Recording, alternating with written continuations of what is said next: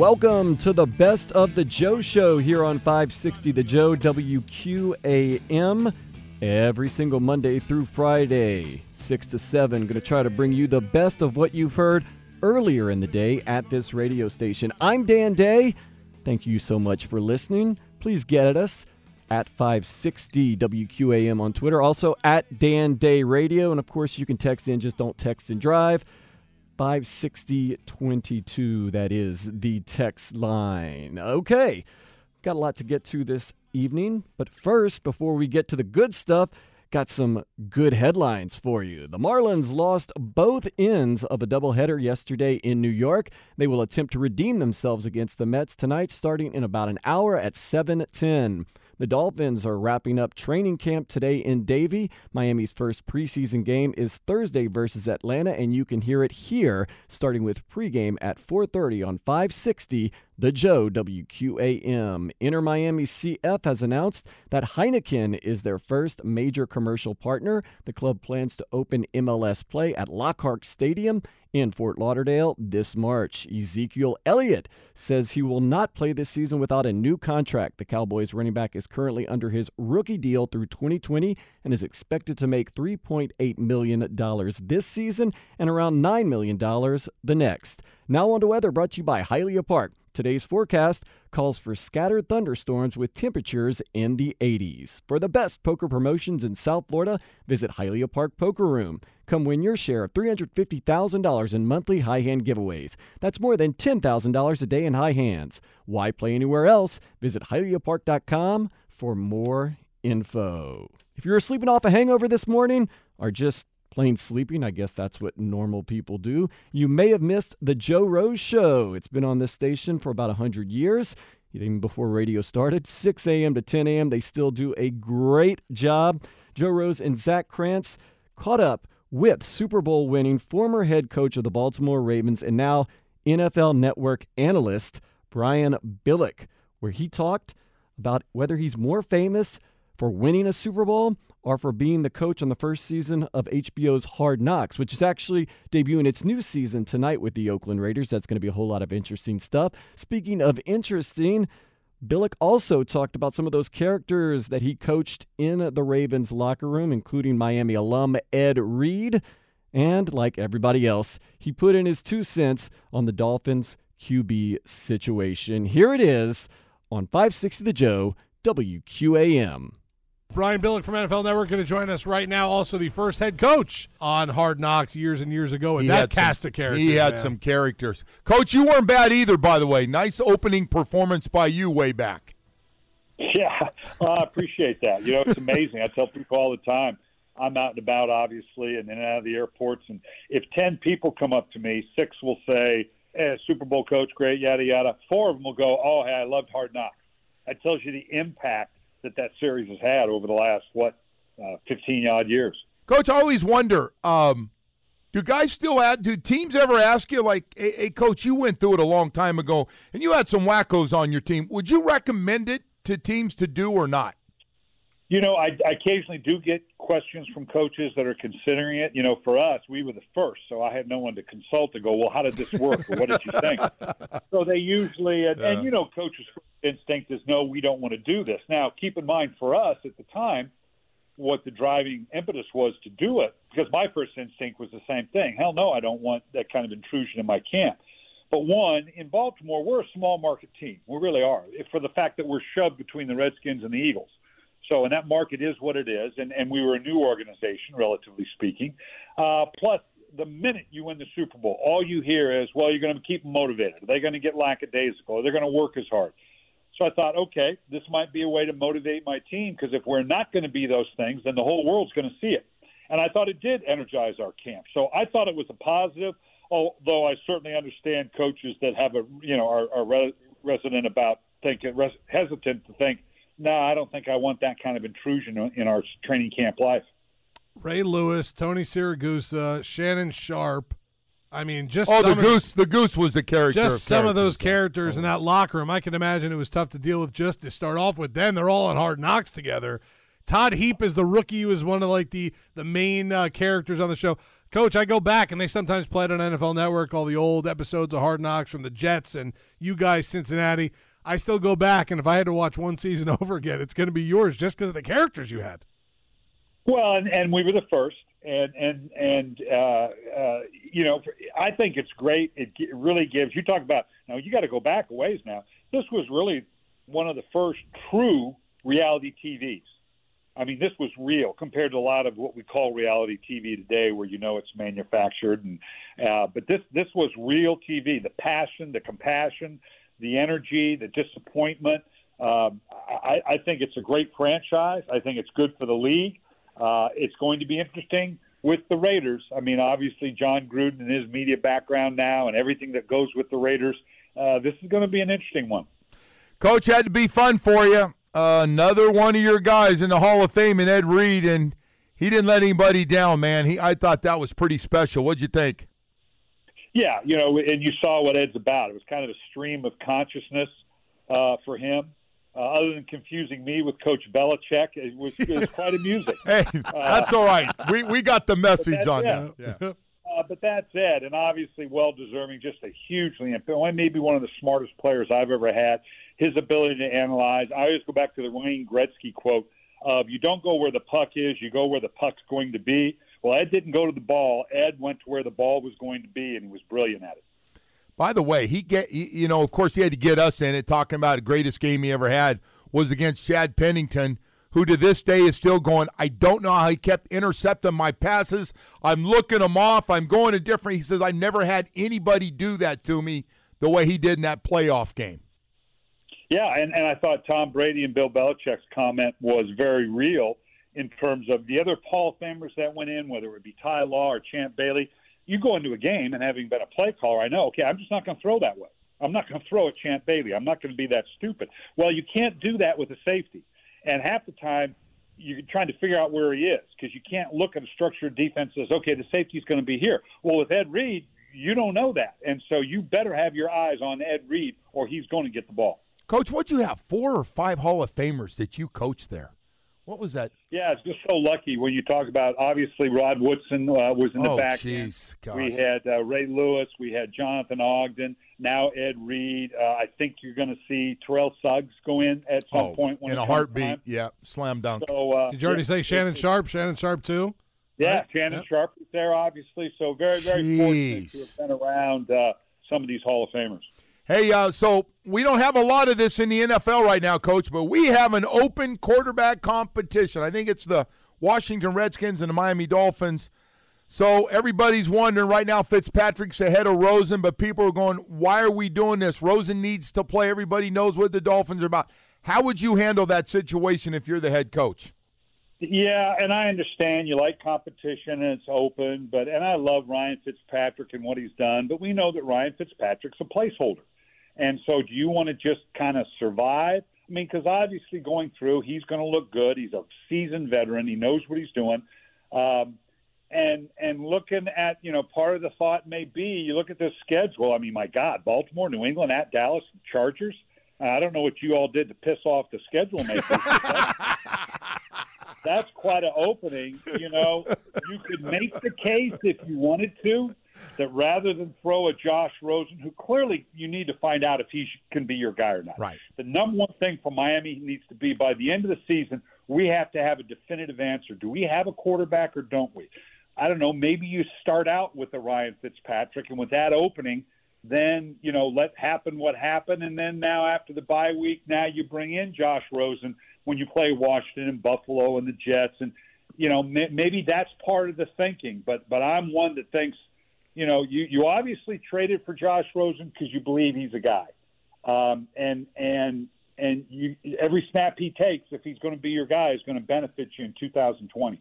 Coach, would you start Josh Rosen from the beginning if you were in the situation with a guy that you know is a stopgap guy and a guy you need to get some information out of in Josh Rosen?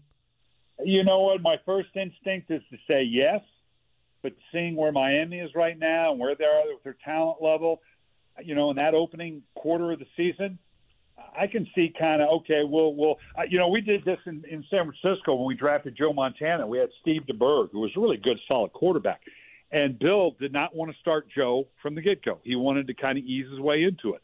So the first quarter to the half of the season, Steve DeBerg was in, and he. got- I remember we were playing the Dallas Cowboys, and it was it was criminal to leave a veteran starting quarterback in there. That was the class. I mean, they were just absolutely demolishing us. But he left Steve in because he didn't want to expose Joe Montana to that until he could integrate him into as a starting quarterback. So, uh, you know, maybe maybe part of the thinking is well, if Fitzpatrick will hold up uh, that first quarter of the season, and then after the bye, we'll see what Rosen's all about. You know, Coach, we were we were talking earlier about taking first round picks, and you know how it is. And a lot of teams have missed on them. I mean, it's happened to every organization just about. The Dolphins just haven't done a lot of first round picks since Marino, who's almost sixty years old. They've just drafted Tannehill in the first round, and that's it. Haven't done it. You think that's more about not being in love with guys, afraid you're going to miss on? Go why? How do you explain for so many years an organization, in your opinion, you've been in those meetings, that you wouldn't take a shot on more first round picks, even if you miss? Well, it is calculated risk, and not so much for the organization; it is the coach. You go back and look at all those first round misses, you'll notice the coaches aren't there anymore because uh, you miss on a first round pick. You know, you end up doing a radio show in Miami on a on a Tuesday morning instead of coaching a football team. Um, and so that is part of it. But but on the flip side of that, you you can't pass on what ends up being a great first round quarterback. So you know you, you make your evaluation, you take your chances. Obviously, the AFC North has become the 2018 quarterback draft with Allen up in Buffalo, Darnold uh, up in New York, and now with Rosen in uh, in Miami. So uh, yeah, you've got a perfect example. Now, obviously, Miami's a little off the hook in that they're not carrying around the pressure that that uh, uh, Buffalo and New York Right. are with the fact that you know they made those first round picks. Because if they end up not being good, somebody's going to pay a price. Uh, Todd Bowles already paid the price in New York.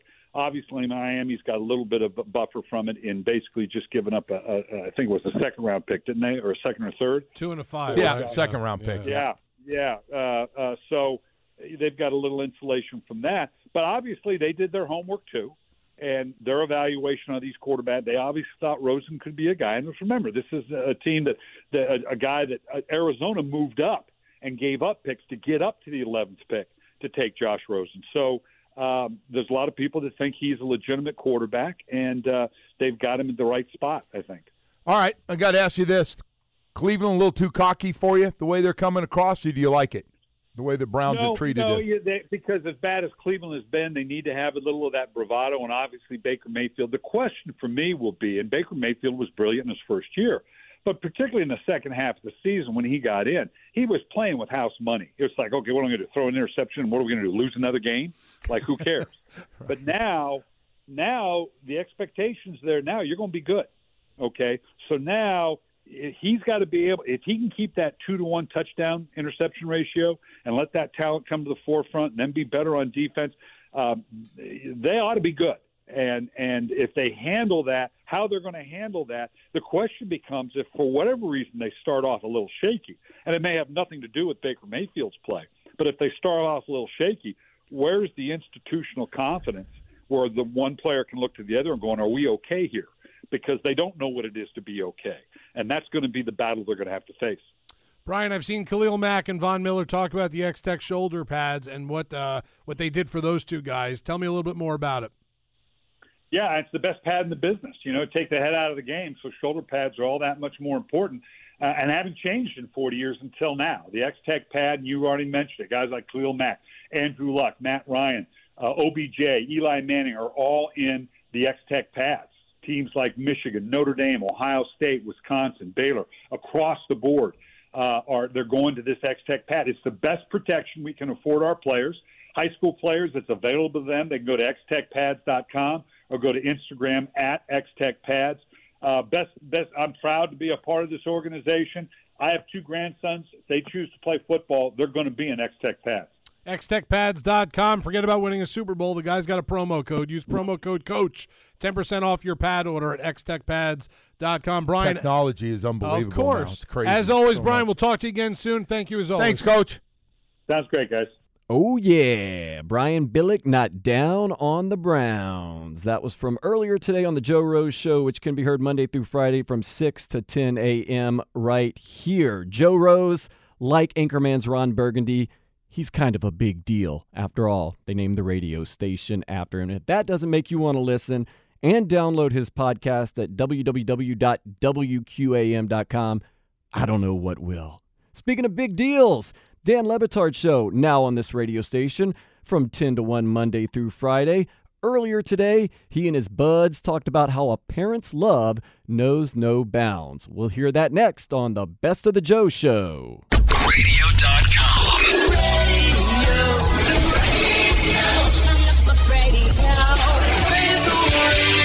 Radio.com. This is the Best of the Joe Show right here on 560 The Joe, WQAM. I am Dan Day. And you know, there's a lot of Dans that were working here at the radio station. Last week, we decided not enough. So we kept all the Dans on and added another one Dan the Man Le Batard. You can hear him now from 10 to 1.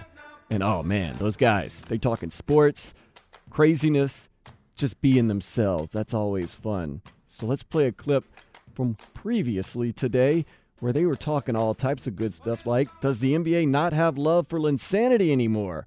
Parents' ultimate love, Kobe being Kobe, and juiced balls. They said it. Juiced balls. I kind of like saying it myself. Here it is, right here on the best of the Joe Show. We've got some great sound to play for you from the Marlins game. Many of you will just sort of understand it. Uh, many of you have had sports handed down by your parents, by your father, by your grandfather, and have handed it down to your kids. You will uh, hear this moment and it might move you.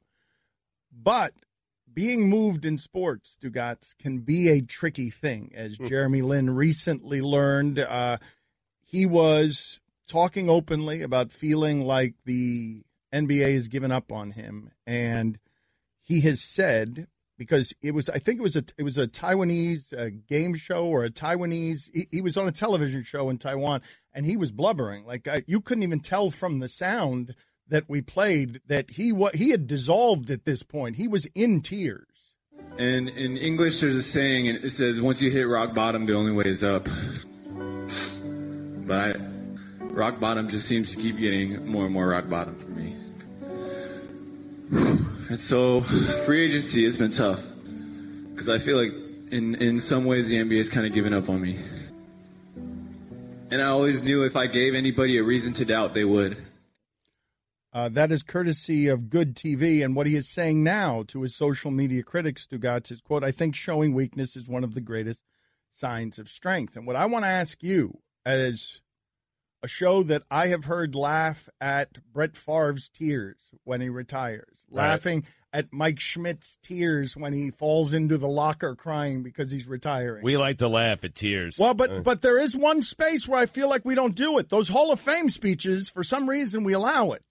Like those Hall of Fame speeches will get moved with you if you're up there and you're blubbering at the very end because I guess there's an element of mortality to it where you realize an old guy is now celebrating, uh, you know, his youth all over again at what is the career pinnacle achievement of his life. And we all understand achieving like that. But that athlete is no longer around to bother us by scoring goals or hitting home runs against us or uh, you know, beating our team with an, uh, a pick six. There's also the element with the Hall of Fame. It's a culmination. It's a celebration. It's an emotional moment. You expect the tears. You're kind of like if you if a guy stands up there and there are no tears, you're wondering how much it, it actually means to him. Well, this is a funny thing, right? Because uh, here you criticize Jeremy Lin because it means too much to him. Over there, you criticize John Wall because it doesn't mean enough to him. Like we we do this thing where the person has to care exactly the amount that we care there. We criticize Jeremy Lin because he had Linsanity. He's made about fifty million dollars, no, and he has a no, degree no. from Harvard and a whole life to live. Dollars, yeah. Double that, man. Uh, okay, come on, way better. I mean, that's why we make fun of him. He's thirty. he's got his whole life ahead you, of him. You I mean. make fun of him because you're incapable of empathy. You don't make fun of him like it's just it's easy to make fun of Jeremy Lin.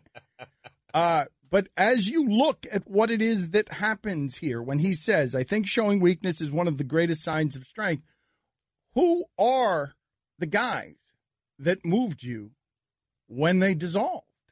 Like, give me the list outside of the Hall of Fame when someone has fallen apart. One of your heroes has fallen apart in front of you and admit it. Because I told I've told you this story before. Ricky Williams one time during one of these seasons with the Dolphins was the leader of the team, but he's quiet and he had social anxiety disorder and he wasn't sure if he should lead by being a vocal leader. And he was about to make a speech in front of his team, uh, and he knew he was going to break down. He knew he'd break down while making the speech.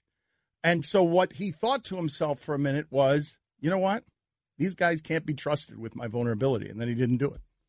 Like, I can't give them that. I can't lead that way. And so I'm asking you again give me the guy or the woman you've been watching and they fall apart and we're not laughing at it. We're actually moved and we ourselves may have a catch in the throat or a or a sting in the eyes because Jeremy Lin the, the the issue with Jeremy Lin like Jeremy Lin's a pioneer okay he means a lot to a certain group of people and that Linsanity was a novelty at least in part because he represents a people in a sport where they are not represented And again, for people who don't know, Linsanity, there was a two month period where Jeremy Lin was the most famous athlete in the world. Period. Uh, uh, certainly in America, for, he he got the most news coverage in America for about a month, and we've said before that the worst part about being poor is if you were rich first. Like as bad as poor is, being rich first and then being poor hurts, and so of course it's going to hurt this guy at the end. As Vince Carter hangs on in his twenty second year, the Atlanta Hawks keep him on. They don't need him. They're just doing right by a guy who has done right by everybody in the league. Jeremy Lin wants to find his way back into the league but he was rich, man. And you say, well, he's got all that money. He ain't thinking about that when he's sobbing on that stage on television. He's not thinking about all the money he made. What he's thinking about is it's all gone now. The NBA, all I needed to do was give the NBA a chance to turn on me, and it did. I'm curious if this is something that's pretty distinctly American because see it in soccer all the time, especially at the end of international competition when soccer players are coming from, you know, some war torn countries, impoverished countries.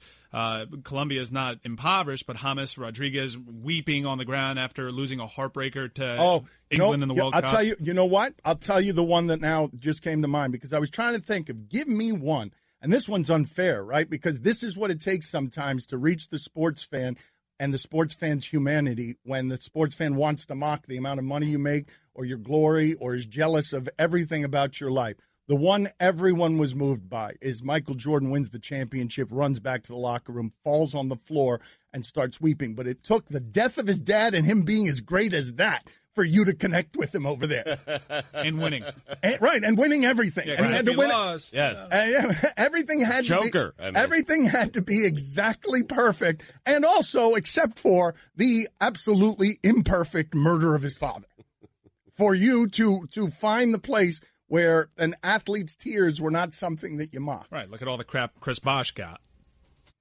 Yeah, for being vulnerable, for being in front of you. I mean, man, Chris Bosh got all of it, right? Not masculine enough. Uh, Chris Bosh got hit from every angle and was confident enough to deflect it at every turn because he didn't care very much what you thought. But when you talk about the moving stuff in sports, okay, the stuff that connects us, the stuff fathers and sons or mothers and daughters, however it is that you had sports passed down to you.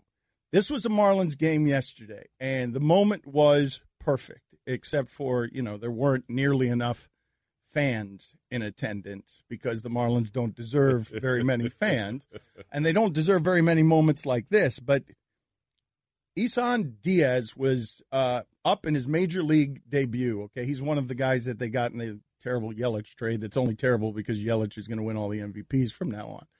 Uh, and this is his major league debut, and his father is being interviewed on television during the at bat. So I believe the audience that this will connect, even if you don't care about baseball, even if you don't care about the Marlins. I believe that this will connect with all of you because who doesn't understand this? we managed to get to this point. So yeah, you know we're, we're extremely happy for him. Is this an emotional day for you? Very, very emotional. Oh, oh, oh!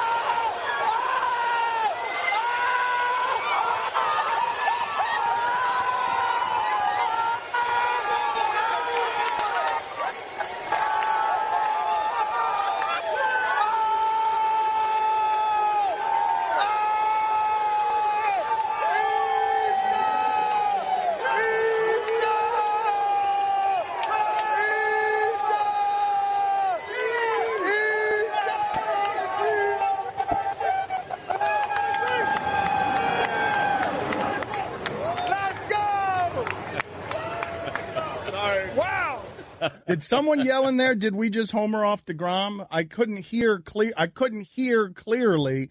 Is that what I heard? You couldn't hear clearly because there's seven people there. Okay, the, the the only people there are the Diaz family, so it, it all sounds a bit hollow and distorted. It sounds sad. I mean, it's exciting for the parents in that moment, but the entirety of that whole thing sounds really, really sad. Yeah, it kind of sounds like it's a Marlins Park. I thought it was just based off the uh, the acoustics, but no, this happened in New York. We managed to get to this point, so yeah, we, you know we're, we're extremely happy for him. Is this an emotional day for you? Very, very emotional.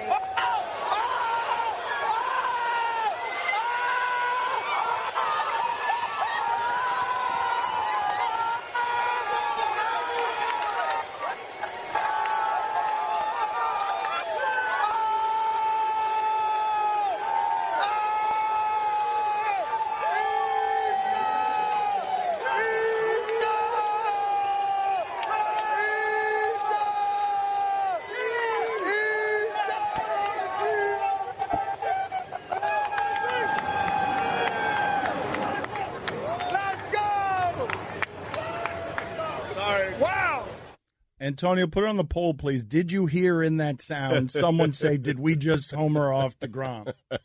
That happened on the road, but it would have sounded exactly the same had it happened at home. Yes. Well, I thought uh, because of the sound, I thought it did happen at home. Uh, the Kobe fraud alert, uh, which we've been doing for a number of different years here, going back to when Luther Campbell of Two Live Crew called his Italian rap song "Sui" sewage, worse than sewage, "Sui." Um, let's get, let thank you. Uh, let's get the fraud Kobe alert that we don't have imaging for because Mike Ryan is saying Kobe Bryant uh, is saying something that is a bit counterfeit here. It's not something that you would associate with the cutthroat mercenary champion that Kobe Bryant is. You know, we live in an environment now where everything is extremely structured for children. And sports used to be something that kids go out and do for fun. Yeah. But now it's become so regimented where parents are starting to kind of inject their own experiences or past failures, if you will, onto their children. And it just takes the fun out of it. Kobe. Kobe Bryant. Kobe Bean Bryant. The guy in 2014 who went to the practice and yelled at Mitch Kupchak, these mother bleepers aren't doing bleep for me, as he torched him in a Jimmy Butler type practice in which I'm sure he shot four for 31. that Kobe Bryant. This was in 2014. That Kobe Bryant what did is he shoot this? that year? What percentage did he shoot? Was that that wasn't the year? No, that was long after he ruined Smush Parker because uh, Smush, Smush, Smush yeah. Parker didn't want to be playing with him. He shot 37% from the field that year. That Kobe Bryant. the Kobe Bryant that tried to trade Pau Gasol after he won a title with him. That Kobe Bryant. well, uh, he is saying the right thing. Uh, let me just hear that again. Are we sure? Are we totally positive that this isn't just shade on the side that he's throwing at LeBron? You know, we live in an environment now where everything is extremely structured for children. And sports used to be something that kids go out and do for fun. Yeah. But now it's become so regimented where parents are starting to kind of inject their own experiences or past failures, if you will, onto their children. And it just takes the fun out of it. Definitely a shot at LeBron. No doubt about I didn't it. even see Yeah, that the Great first time. Observation by you, man. Oh man, that's an absolute barb at AAU dad. I uh, I love that you guys are like legitimately surprised when I have an observation that you hadn't thought of, like just shocked. Illuminating. It was amazing. It was great. Congratulations. Just, to, just to see the amazing surprise on all your faces. All right, so let uh, th- Antonio is confident. He speaks in staccato bursts. He is the opposite of Billy, who better get back from his honeymoon uh, honeymoon in a hurry. honeymoon, maybe. Uh, he's too repressed for Probably that. Probably not. Yeah, probably not. Baby. Uh, oh, I miss Greg. Let's do stat of the day short version here. Start of the day, start of the day, it is the start of the day. Start of the day, start of the day, it is the start of the day. Start of the day, start of the day, it is the start of the day. Start of the day, start of the day, it is the start of the day.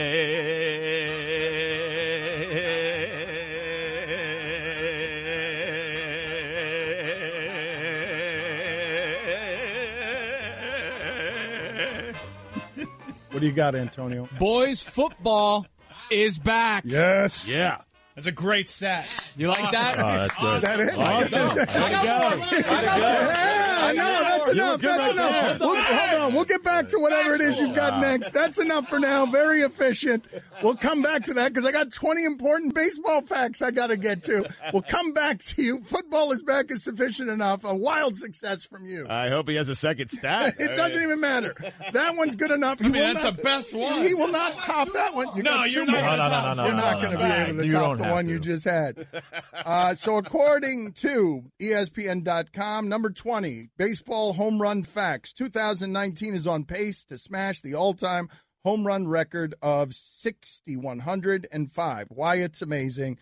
It's going to be more than any team has ever hit, any any uh, sport has ever had in the season. Number 19, there have been 131 home runs of at least 450 feet this season. There were just 82 of those all of the past seasons. Can you skip to the top 10?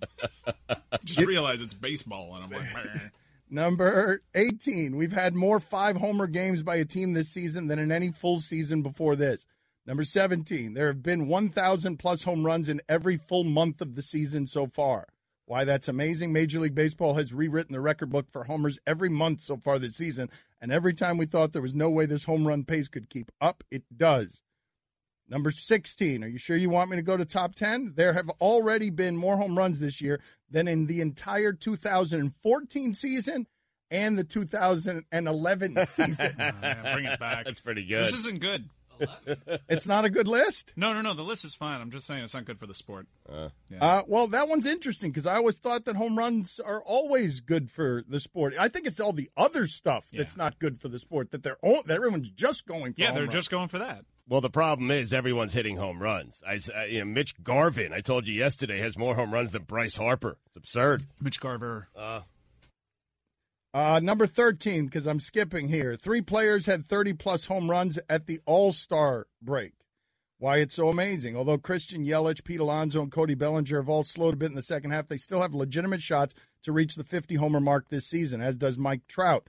No matter where they finish the season, the trio of Yelich, Alonso, and Bellinger became the first since 1998 to each hit 30 bombs by the break. Number 12, there have already been 16 three homer games so far in 2019.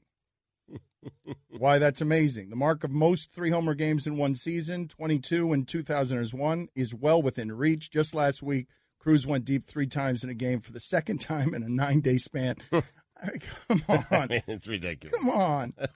There were four consecutive days when a player hit three home runs from July 23rd to July 26th. Robinson Cano, Paul DeJong, Nelson Cruz, Mookie Betts. The four day span was the most consecutive days with a three homer game by a player in Major League history. We finally arrived at 10. Whose balls are juiced? Number 10. So far this season, 207 players have hit at least 10 home runs. Whose balls are juiced? Number nine. The Orioles are yielding 3.15 home runs per game when they face the Yankees. Whose balls are juiced? The special, this is number eight. The Orioles have already allowed 223 home runs this year. Whose balls are juiced? The Orioles are so bad. Number seven, when the Twins hosted the Yankees last month, the teams combined to hit 20 home runs in the series, and the balls traveled a total of 7,875 feet. Whose balls are juiced? Funny. The Twins are the first team in Major League history to hit 50 home runs in three calendar months within a season. Whose balls are juiced? They can mash. The Twins are five home runs away from setting their franchise record with 50 games left to play. Whose balls are juiced? They're getting more amazing. Mashing it. The Yankees hit a home run in 91 games through July 31st. Whose balls are juiced? The Marlins, I'm sorry, the Mariners hit or allowed a home run in 107 straight games. Whose balls are juiced? There are 14 teams on. You're basically guaranteed to see home run if you go to a Mariners game. There are 14 teams on pace to break their single season home run marks. Whose balls are juiced? And finally, the Minnesota Twins are on pace to break baseball's single season home run record of 267. Whose balls are juiced? Seems like the twins. I mean, Cha-ching! Cha-ching! Time for some ads. I mean, the Twinkies. What a nice story this year, huh? It is. I'm still trying to get over that set of the day, Antonio. It was killer. Crying, yelling, juice balls. That's Dan Le Batard. And you can hear him on this station Monday through Friday, 10 a.m. to 1 p.m. Got one more best of segment for you. This next one has gone to the animals. Will I play it from the Joe Rose show again? Or maybe another Dan Le Batard clip? Maybe I'll go wild card with Stephen A. Smith. Who knows? Maybe even something from the Hawk and Crowder show. A couple of minutes ago, Crowder and I were talking about eating alligator. I'm from New Orleans. I eat all types of crazy stuff. Keep it tuned to find out here on the Best of the Joe Show.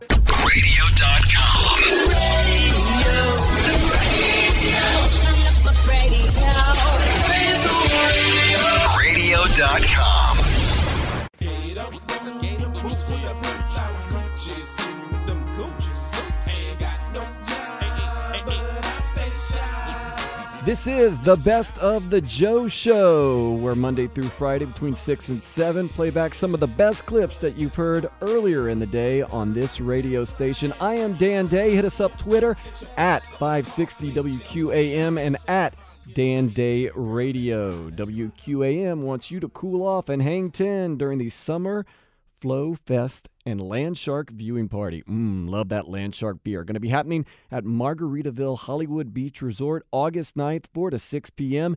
Enter at margaritaville.com for a chance to win a $100 Margaritaville gift card and Flow Rider sessions with a pro. Enjoy ice cold buckets of Land Shark beer for just 20 bucks.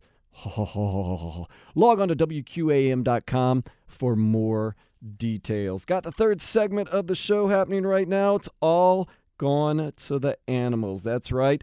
Stephen A. Smith is on vacation. I didn't get to capture Hochman, Crowder, myself talking about eating alligator. Like I said, I'm from New Orleans. I love gator with that Creole sauce. They said, What's in the Creole sauce? I said, Like most things in New Orleans, you don't ask, you just eat it and drink it and love it. And you got to be loving the Dan Le Batard show. Loving its new time right here on this station. Actually, not a new time, but it's a new station. So it's a new time, a new station for us. 10 to 1. Earlier, he was joined by Ron McGill of Zoo Miami. And they're talking all types of craziness like sloths pooping, beer, bee murder. I got beer on the mind. Tom Brady of the Animal Kingdom. And if you need muscle to kind of rough someone up, who in the Animal Kingdom would you go to? Plus, maybe a little bit too soon of a Twitter joke. Enjoy it right now on the Best of the Joe. Dave, you're on with Ron McGill of Zoo Miami. Go ahead. Hey, Ron. Uh, what's with this giant sloth, and why does it move so slow? well, well, the giant the giant sloth is actually extinct. Uh, that was an animal that's actually found up here. Uh, you can find fossil records of that up as far as north as Montana, and this thing stood well over 10 feet tall. It was a monster sloth. Uh, having said that, the smaller sloths, the reason why they move so slowly is basically that they are have a very slow metabolism. They feed on very rough leaves that don't provide a tremendous amount of nutrition. As a matter of fact, you know they only go to the bathroom once a week. That's how slow their digestive system is. That's the only time they come down out of the tree. They just come out of the tree to go to the bathroom. And they go right back up. That's when they're most susceptible to predators. So it's just part of their very slow metabolism. They're great swimmers, though. They can swim pretty quickly. Steve, that was a burst of information, none of which I knew. I, we've, we've been talking to this guy for 10 years, and I didn't know any of that. Steve, you're on with Ron McGill of Zoo Miami. Go ahead. Hey, Ron. Um, so about a week ago, I killed a bee that was flying around in my room. And since then, uh, I've found about like six or seven dead ones, like lying around on the floor, like one on the windowsill and stuff. Uh, wondering if you might know what's going on there. Thanks. Uh, you know, it's hard to say. Uh, you might have something that's actually drawing them in. I wouldn't be worried like there's a hive or something out there. I don't think it's anything like that you have to worry about. The, it's just bees can get attracted to certain scents, certain colors sometimes. Um, so there might be something attracting them in there. They come in and they get either overheated when you're out of the house, or they get stuck in a place where they can't get enough uh, cool air and they'll die. But I wouldn't panic about it. Bees are good things. What I'm panicking about is that how many bees are dying across the country. That's what I'm panicking about. Ron, is there a Tom Brady of the animal kingdom, an, an animal that gets better, better looking, stronger, faster with age? I don't know about stronger or faster, but but certainly better looking. If you look at a lot of the male hoof stock, you know, whether it be the antelope, the deer, uh, even the bovines like the buffalo, you know, the older they get, they get their big racks, their big horns, their their massive size. Uh, they don't necessarily get faster. They could get a little bit stronger, but certainly these animals, you know, the, the, the biggest antlers, the biggest horns are the oldest animals. The older you get, the bigger you get in that sense. And then you get to a certain point where all of a sudden you kind of crash. You know, you can't digest your food anymore. You lose your teeth. You can't eat. Uh, you may have a huge size, but then you kind of wither away and die. And that happens pretty quickly in the wild. What scares you the most about bees around the country dying? Uh, the fact that they are probably the single greatest link to our agriculture and economic sustainability that we have when it comes to the animal kingdom, to the animal world. Um, you lose bees, you lose your largest pollinators in the world. When you start paying $25 for a tomato or any other fruit or vegetable that depends on bees to pollinate it, that's when people will start panicking about bees, and that's when it's going to be too late. But there are, there are diseases uh, from pesticides and other types of funguses that are causing these these hive collapses across the country that are really catastrophic. And people need to start paying attention to this if they aren't already, because this is, could be if you hate bees, if you hate animals, but you like living and you like paying a reasonable price for your fruit and vegetables, you better start learning to love bees. Okay, I gotta tell the audience what just happened here. What happened? Uh, Stugotz is passing me a note that says, "Have we asked him about grasshoppers in Vegas? It was mosquitoes in Vegas. All you did was derail, wasn't it? No, it was grasshoppers. It was grasshoppers. I, It was grasshoppers. He's right. I thought I'm gonna go sit in the penalty box. Oh, that's embarrassing. I, I thought it was the Embarrassed for plague. You. I thought it was the plague. No, and the plague. That's in Colorado. Colorado. That was Colorado, and the plague had its great run from 1348 to 1352. I mean, Okay, my bad. That is What- Wow. Tell really me. embarrassing. All right, I'm gonna go sit in the No, penalty no, no, box. you're least we're good. You can stay for here. this segment. No, hey, where you going? Hey, So, so grasshoppers, Vegas. What happened? Uh, it's just basically what they call kind of a plague. It's a plague of grasshoppers. It happens every every several years. It's just this time the way the winds were blowing, they ended up in a place where a lot of people are. So you saw the incredible density of these animals. But if you go to places like in Africa, when these locusts come through, they wipe out miles of vegetation, miles of crops in literally hours. They they have this insatiable appetite. So they call it the plague because they actually will wipe out food crops. They're an incredibly destructive animal. Um, you know, we get a, a similar thing here in Florida, not necessarily with the flying grasshoppers, but we have these things called lubbers that come out at this time of year. They they start out as these little black grasshoppers and they turn into these massive grasshoppers. Nothing eats them because they produce a toxin in their skin. So when birds eat them, they puke, so they stop eating them. So they have literally no predators, and for about one to two months, they devastate the vegetation the vegetation here in Florida. Brett, you're on ESPN Radio with Ron McGill. Go ahead. Yeah, uh, I have a friend that owes me two hundred and fifty dollars. What's the best animal to get that money back from him? Thanks. Well, it depends what your friend is like. You know, if like I were your friend and you need two hundred fifty dollars, I'd tie me up and just throw some roaches at me. I'd give you whatever you needed because I hate roaches. But having said that, you know, snakes depend. You know, people have these inborn fears. I've seen people. I think snakes are the coolest thing in the world, but I've seen people look at a snake and start perspiring, start crying. I mean, like an uncontrollable reaction. So it all depends on your friend. Yeah, I mean, you don't really want to physically hurt your friend. You just want to scare your friend. So you got to find out a little bit about him. What is he like? What is he afraid of? It could be as simple as a bug, man. All right, Ron. Let's go to uh, this week's video. What do you have The for video. us? Yeah. Okay, let's see here. I'm pulling it up. Oh, a Seriema. Seriema's a neat little bird. Let's see what this. It's on a golf course. What's he doing on a golf? He's picking up a golf ball. Well, you know what they do? They use rocks and they kill things with rocks. And sometimes they take the animals and say, "It's got to go. It's running, running across the golf course. It goes. Oh, it's going to the pavement. It's going to the walkway. The cartway. It's on the cartway. It's going to slam the. I can tell. Boom! Oh, it slams the golf ball. Oh, it scares itself as the golf ball comes out of the sky after he slams it. But he thinks it's not dead, so he's running around. He's going to go get it. He gets the golf ball again. Let's get to the hard surface because when you slam on the hard surface, he knows he's going to kill it. But he doesn't realize the golf ball is not alive, so it's not going to die. And it's more alive. It bounces. It goes way up in the air, and it scares him away. And it flies away. The bird runs. You why isn't that thing dead yet? You can see the bird going to the top of the hill, looks down, and says, "Why isn't the golf ball dead?" Oh my gosh. Well, that's it. That's all the video is. The Seriema trying to kill a golf ball. Have a great week, guys. If we were able to get rid of mosquitoes, uh, what would it do to the ecosystem? You know, it's hard to say, Dan. I mean, mosquitoes are certainly a huge portion of food for animals like bats, a lot of fish, uh, some birds. Uh, having said that, I'm not sure that if we eliminated mosquitoes, there wouldn't be some other insect that they would adapt to feed on. I, I I really would like to think that we could eliminate mosquitoes and and the ecosystem wouldn't collapse. But you know, Mother Nature has a reason for everything, though we might not see it. For me, I look at mosquitoes, other than the importance of food for things like bats and some fish and other birds, as just one of the greatest killers of humans in the world. I mean, they they really the are. greatest, the greatest killer, right? Or hippos? Yeah, exactly. They are. They are. No, no, no. Mosquitoes kill far more people than hippos as far as transmission of disease goes. Um, and uh, not to mention what a tremendous nuisance they are. So, you know, I'd like to think that, gosh, we we could get rid of mosquitoes, but I know better, Dan. I know there's just something in Mother Nature is going to say there's some link in that chain that mosquitoes are an integral part of that we don't know. That if we eliminate them, everything else collapses. So I wouldn't want to take that chance, even though I'd like to believe we could get rid of them.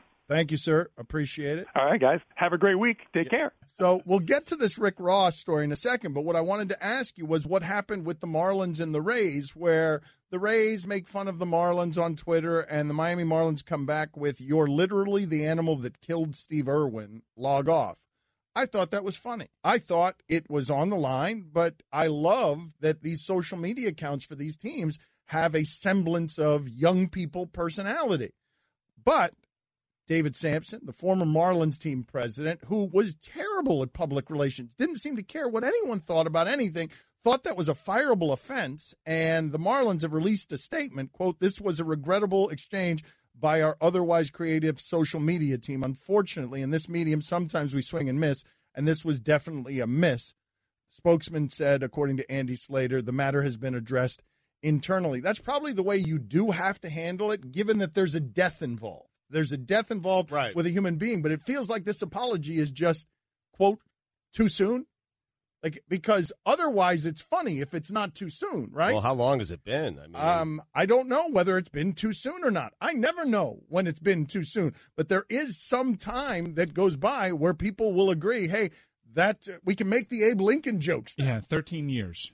It's been 13 years. Hmm. So too soon? Like, explain it to me because I'm legitimately. I saw it and I'm like, man, I wish all the social media accounts behaved like this. I wish all of them had a little bit of attitude, not dangerous attitude, just a little bit of attitude where you can get something other than the antiseptic, scrubbed up professional version of things. And if anyone should do it, it's the Marlins because they got nothing else going on. Hmm. I agree with you as a rule for teams and having fun with social media, but I did see that tweet and my I just gave I didn't say they should be fired, but I just But you gave, cringe a little I bit, just yeah. gave a little. Uh, Yeah. I don't know if that's going to become a thing.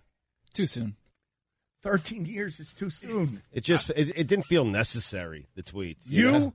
I mean, Stugotz is going to win this one too. Stugotz is going to take his victories after I accused him of resting on his no, on his laurels, and now he's coming out here and saying, "You know what? I think uh, you're going to be an advocate for peace." Really? I mean, consider the messenger too. It's Samson. I mean, he thought winning manager of the year was a fireable offense. That does it for the best of the Joe Show. Download the podcast along with others at WQAM.com. Real quick, want to give you the lineup for tomorrow 6 to 10 a.m. It's the Joe Rose Show. 10 to 1, Dan Le Batard. 1 to 3, Stephen A. Smith. 3 to 6, Hawk and Crowder. I'm Dan Day. I'm going home to eat some Minez sandwiches and drink some cheap beer. Spain and Company is next here on 560 The Joe WQAM. Later, slug.